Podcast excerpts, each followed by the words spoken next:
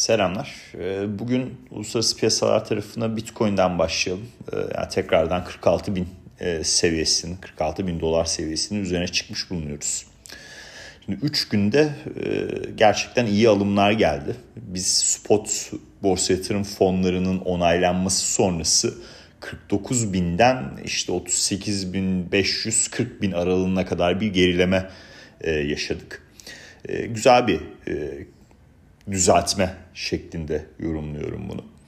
Ee, ve e, aslında yükselişin, rally'nin e, daha sağlıklı olabilmesi adına e, bu tarz düzeltmelerin de gerektiği zaten birçok grafik yorumlayanlar tarafından söyleniyor. Şimdi son 3 günde gelen e, alımlar e, açıkçası makro tarafta e, benim çok fazla açıklayamayacağım sebeplerden. Yani dolar e, endeksi 104 seviyesinin üzerinde devam ederken e, ABD 10 yıllıkları 4.10'un üzerinde devam ederken niye böyle alımlar geliyor? Muhtemelen yılın ikinci yarısı senkronize faiz indirimlerini e, piyasa e, şu anda öngörüyor. E, işte senkronizeden kasıt e, işte bir noktada FED e, benim tahminime göre Mayıs ayında e, piyasanın şu anda daha Haziran'ı biraz daha öne çıkarması, e, faiz indirimine gitmesi, Avrupa Merkez Bankası'nın faiz indirime gitmesi, İngiltere Merkez Bankası'nın faiz indirime gitmesi. Bunlar da tabii tek tek e, işte e, üçün ikinci çeyrekte itibaren olacak mı olmayacak mı şeklinde tabii konuşulacaktır toplantılarda. Ama yılın ikinci yarısı senkronize bir indirim süreci yani hepsinin e, işte faiz indirdiği bir yapıda olacağız gibi. E, tabii bu e, noktada e, kripto piyasası adına e, e, paranın maliyetinin azalması, e, cost of capital'ın azalması e, olumlu bir gelişme olur. E, ve burada e, yılın ikinci yarısında Bitcoin e, başlıca kripto e, piyasasında bir yükselişte yaşayabiliriz. Tamamıyla makro e, çerçeveden değerlendirdiğim e, noktada. Hatta şu anda işte Easy Money kitabını okuyorum. Orada da kitabın başlangıcında işte Fed'in bilanço yapısına vesaire vurgu, vurgu yapılıyor. E, dolayısıyla tabii ki temel tarafta Bitcoin'in kendi yapısı, işte hash rate'ler vesaire hepinizin e, hatta dinleyenlerin birçoğunun benden daha fazla bildiği bir durum da olabilir o taraf. Ben e, seviyorum e, okumayı, analiz etmeyi. E, yani çok büyük bir e, iddiam yok kripto tarafında ama e, makro taraftaki gelişmelerin etkilediğini görebiliyoruz. E, dolayısıyla hani orayı, verileri e, takip ettikçe e, bu tarafı da e, yorumlamak eğlenceli oluyor. Hem de yani pozisyonlar e, ve e, getiri potansiyelleri düşündüğünde e, iyi fırsatlar da sunuyor. E, 46 bin e, seviyesinin üstündeyiz. 49 bin e, ne doğru tekrardan bir harekette olabilir. O noktaya doğru gidiyoruz. Ama yılın ikinci yarısı bence rally'nin çok daha artacağı bir e, yapı olacaktır diye düşünüyorum. E, Coinbase yani bu e, kripto tarafındaki hisselerde benim oradaki kripto fokus şirketlerde takip ettiğim bir şirket. yani Bitcoin 49 binden 38 buçuk 38.5'e e, inerken 38.500'e inerken e, Aralık ayı tepesinden yaklaşık olarak %39'luk bir gerileme e, göstermişti. E, dün %6 prim yaptı. Güzel bir yükseliş. 132.5 seviyesinden kapanış yaptı. Eğer Bitcoin rallisi devam ederse burada Coinbase'de de 100 yani 155-160 bandına doğru bir e, hareket olabilir arkadaşlar. E, dün ABD 30 yıllık tahvil ihracı iyi geçti. Yani bu bu hafta tahvil ihraçlarından piyasa risk algısını bozan bir e, yapı görmedik. E, hem ABD'nin 10 yıllık tahvil ihracı 42, 42 milyar dolarlık hem de 30 yıllık tahvil ihracı 25 milyar dolarlık piyasa risk, risk iştahını bozmadı.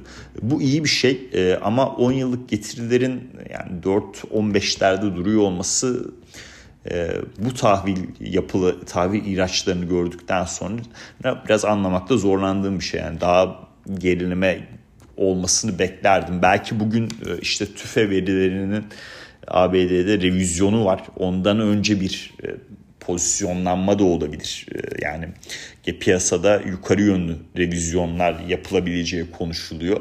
E, baktık yani revizyonlar o kadar yukarı yönlü değil. E, çok sert bir e, getiri düşüşüyle tahvillere alımlar yapılarak e, bu haftanın e, kapanma e, işte e, haftanın son işlem günü bitme durumu da olabilir. S&P 500 dün e, tarihinde ilk defa 5000 seviyesini gördü. Şimdi 2023'ün başında hani 5000'e gidecek deseydim yani sen çıldırmışsın filan denirdi. Gerçekten geldik yani. Bir düzeltme olması yani yükseliş trendinin daha uzun süre devamı adına olumlu olur. Ee, olup olmayacağı hep beraber göreceğiz. Ee, işte bugün tüfe verisinin nasıl revize edileceği, e, ondan sonra gelecek hafta tüfe verisi, e, ondan sonra e, işte 21'inde Nvidia bilançosu bunlar e, yakinen takip edilmesi gereken risk faktörleri olacaktır. E, şirketler bazında dün Arm Holdings e, yani %47.9'luk bir primle kapanış yaptı. Ben yani %30 üzerinde kapatır diyordum. Yani gün içi ya seansta bir baktım %60'ı gördüm e, bir prim noktasında. E, yani inanılmaz yani. Gerçi inanılmaz yani yorum yap, yorum yapmakta zorlanıyorum. Hani cep telefonu pazarı tamam toparlıyor. Okey yapay zeka tarafında demek ki ARM Holdings'i e, fiyatlamamış piyasa. Yani ben dünkü fiyatlamayı gördüğümde şöyle anladım. Nvidia'nın, AMD'nin vesaire e, bu e, hisselerin 2023'ün başından beri yaptığı fiyatlamayı dün ARM Holdings'e tek günde yapmaya çalıştılar diye özetleyebilirim.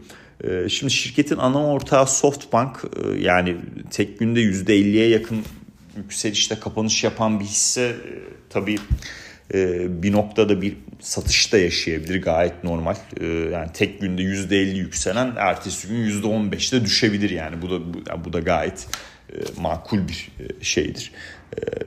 Aslında fiyatlama dinamiğidir. Ee, şimdi yani e, aslında Arm Holdings'te pozisyonların e, yani bir miktar işte bugün de biraz konuştuk zaten hani bir miktar pozisyonların e, kapatılarak karların realize edilerek aslında bir kısmının Softbank'ın ABD'de işlem gören ADR'ına geçirilmesi mantıklı olabilir. Softbank'ta bir şey holding yapısı olarak düşünün. NAV işte Now e, iskontosu var. E, dolayısıyla ARM'ın %90'ına sahip bir holding. E, dolayısıyla burada bir miktar bir kar realizasyonu gelecekse aslında onun öncesinde kendimiz kar realize edip Softbank'a bir miktar geçme hepsini değil yani 10 birim satılıyorsa belki 3 birimini Softbank'a koyma 4 birimini Softbank'a koyma şeklinde bir düşünce olabilir açıkçası. Ee, onun dışında yani şirketlerden devam edelim. Yani yapay zeka tarafında rally bitmek bilmiyor. Ee, Cloudflare bilançosuyla dün seans sonrası %24 prim gerçekleştirdi. Çok iyi bir e, şey görünüm e, sundu. E, analizleri okuyorum. E, işte ciro beklentisi vesaire büyüme beklentisi. Yani piyasa beklentilerinden çok aşırı bir ayrışma yani pozitif yan tarafta doğru ama aşırı bir ayrışma değil. E, dolayısıyla hani ya bu yani ARM'ın tek günde %60'lık bir prim yapması Cloudflare'de iyi rakamlar kabul ediyorum ama e, %6'lık seans primi %6 olması lazım veya biraz daha üstündeydi yanlış hatırlamıyorsam. Üzerine bir daha bir %24'lük bir prim gelmesi e, yani bunlar bir miktar beni hafiften endeks acaba bir, bir düzeltmeye girer mi diye de yani korkutmuyor değil çünkü yukarıya doğru bir melt up yaşıyoruz bazı hisselerde. Biraz daha temkinli e, durmakta fayda var ve keza mesela e, Pinterest ve Affirm bilançoları bu ikisinde de e, şey trade ideam vardı, işlem fikrim vardı. Şimdi yani fiyatlamalar ikisinin de bilanço sonrası fiyatlamalar iyi değil. Bunu kabul ederim. E, ortada net bir e, fiyatlama var. E, ama ilk başta Pinterest'ten başlayayım. Ciro ve beklediği ciro rakamlarında piyasanın çok asa altında kaldı diye yani tak diye işte %10'a yakın bir düşüş yaşadı. Şimdi yapay zeka tarafında birazcık iyi rakamlar çok sert bir olumlu yönde fiyatlamaya neden oluyor. Geri kalan piyasanın tamamında e, gene işte teknoloji sektörü içinde diyeyim piyasanın tamamında değil. E, yoksa döngüseller bayağı hava yolları, otomotiv üreticileri falan onlar iyiydi zaten. E, teknoloji sektörünün devamında yani mesela Pinterest'in biraz aşağısında kalması da cezalandırılmasına sebep oluyor. Halbuki olumlu taraflara baktığımda kullanıcı sayısındaki artış, rekor seviyede aktif kullanıcı sayısı var.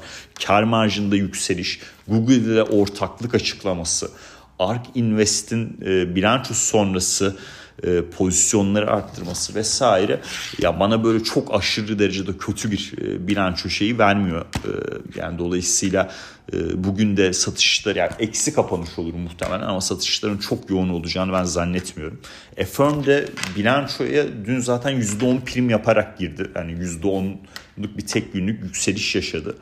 E, onun da rakamlarına baktığım zaman tek olumsuz nokta mali yılın yani onun mali yılı takvim yılıyla biraz daha farklılık gösteriyor. Önümüz yani içinde bulunduğumuz ve önümüzdeki çeyrek Haziran sonuna kadar iki çeyreklik zamanda e, ki toplam e, hacminin e, işte satış hacminin GMV'nin e, çok az ya yani 25 25.4 bekleniyor. 25.2 milyar dolarlık bir rakam. Yani totalde bütün mali yıl için e, açıklanması e, yani o kadar az bir fark ki yani bu çeyrek açıkladığı çeyrekte ciro rakamı iyi yani detaylara baktığımda olumluya dönen birçok şey var vesaire ama ona rağmen e, seans sonrası %10'luk bir e, düşüş e, yaşadı yani aldığını geri vermiş oldu. E, ben açıkçası yani rakamların geneline baktığımda bunu anlamakta biraz zorlandım ama doğru yani GMV tarafı yani beklenenin biraz aşağısında. Ama bu kadar yani e, cezalandırmanın bir e, mantığı var mı arkasında bunu anlamakta biraz zorlanıyorum. E, yani geçen sene %400 gitti belki onunla ilgili bir e, şey olabilir. Hep beraber e, bakacağız yani bunu belki bir noktada iyi bir alım fırsatı olarak da değerlendirenler olabilir. Mesela Pinterest'te Ark'ın hemen e, bilanço sonrası alım yapması e, önemli bir e, ayrıntı bence. Şimdi geri kalanlarda da yani jeopolitik gelişmeler var. Yani Ukrayna'da savaş, savaş komutanının değişmesi, işte Biden'ın dün gerçekleştirdiği konuşmada yani Meksika ve Mısır'ı birbirine karıştırma. Ya bu ya bunlar iyi değil. Yani e, demokratlar adına yani bunlar iyi değil. E, Putin e, verdiği Putin'in verdiği röportaj işte ünlü bir ABD'li gazeteci Şimdi bunlar ya tek tek o şunu demiş bu bunu demiş biraz kafa karıştırıyor. Yani olay nedir? Ee, şimdi tabii 24 Şubat tarihinde e, savaşın ikinci yılı bitecek ve üçüncü yıla geçiş başlayacak. Ya burada yani bu sürecinle ilgili daha fazla artık bir e, öngörünün oluşması lazım bu. Yani sonsuza kadar bu şekilde gidecek mi? E, herhalde o ikinci yıl e, bitmeden önce biraz daha e, Rusya-Ukrayna e, tarafındaki haber akışları Şubat ayında artacak gibi duruyor. Ne yönde evrilecek hep beraber takip edeceğiz. E, Trump'ın anketlerde hem kendi partisi içinde hem de Biden'a karşı rakamlarının yükselmesi de bir diğer önemli gelişme. Dolayısıyla jeopolitik durumu ben bu şekilde e, özetliyorum. Dün e, yani e, petrol fiyatlarında %3'lük bir e, yükseliş oldu. Gene oradaki işte jeopolitik tarafla işte e, e, olası bir e, ateşkese e, Netanyahu'nun çok sıcak bakmaması vesaire. E, bu biraz daha öne çıktı. E, ama mesela altın tarafında benzer bir hareketlilik görmedik. Piyasada da bir miktar yani farklı ürünlerde e, benzer aslında e, ana fiyatlamanın farklı ürünlerde farklı şekilde gerçekleşiyor olması e, biraz da enteresan bir durum tabii ki. Bugün şirketler tarafında PepsiCo'nun bilançosu var ve işte ABD'de de tüfe verilerinin revizyonlarını takip edeceğiz. Dinlediğiniz için teşekkür ederim. Herkese mutlu günler diliyorum.